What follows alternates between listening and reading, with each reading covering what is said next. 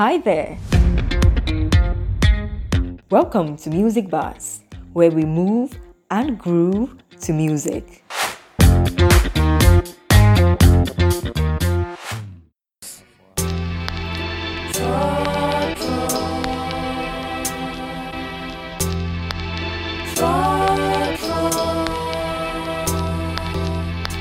Today, no tie, Friday way. The way the sun will shine there, I the. I make it lucky. Station no shed that far. Them still they do the road, I cry, I cry. I for day guy, last time I nearly tear my trial. Well, that was Wanlov Kubolor's song, Trotro Blues. He featured Otuntu on this one. This super traffic day, This song was released in 2017 from his album, Orange Card Utopian Rap. I cry me laugh. I'm back again on this trotro matter. In my previous episode titled Ghana at 66, I talked briefly about trotro experiences. It's being a community and all that. I mean, if you've not listened to it, kindly check it out. She said you just be ex. In today's episode, we are going to delve deeper into this trotro experiences. I'm sure you all have your fair share of uh, hmm, trotro matters. So kindly drop it in the comment section. I want to hear from you. So, for starters, trotro is an essential form of transportation here in Ghana, our happy home. The phrase actually originated from the Ghana word "tro," which means three pence, because back in the days, bus conductors frequently requested three pence per trip, which was the standard bus price in the 1940s.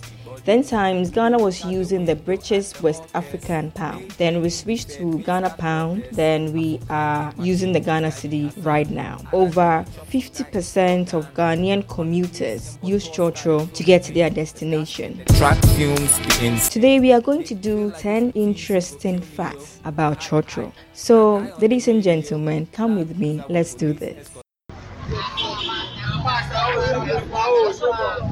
Number one, how the mates mention the names of places. It's only a few places that they mention the names in full and right. The rest, we know them. Circle is Sek. Kejetia is Ketia. Accra Main Road is Accra Main Road. It looks like they have their own encyclopedia they operate with. Hmm. Number two, the tone they use when they shout the destinations. I wonder if there is an academy they all attend to learn that treble like voice from. Some of them use bass, but most of them use you know, the treble like voice. And it's good. They are creative in their craft because you can actually easily identify a church or I mean coming from far away from the way the mates are shouting. So for that one I give it to them. Number three, the nice mate who will stop the cars for you to cross the road. Some even help you to carry your stuffs to the car. Thank you, people.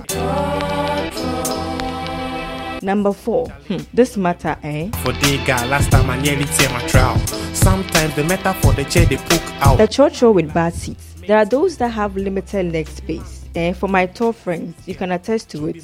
When you get down, you have to adjust your leg for one to five seconds before you can take the next step. Other than that, and also those that the back of the side seat is removed. For that one, if you sit on it, eh, the only option you have at that moment is to lean on the air. Because if you lean on someone's knees, wahala for you over there.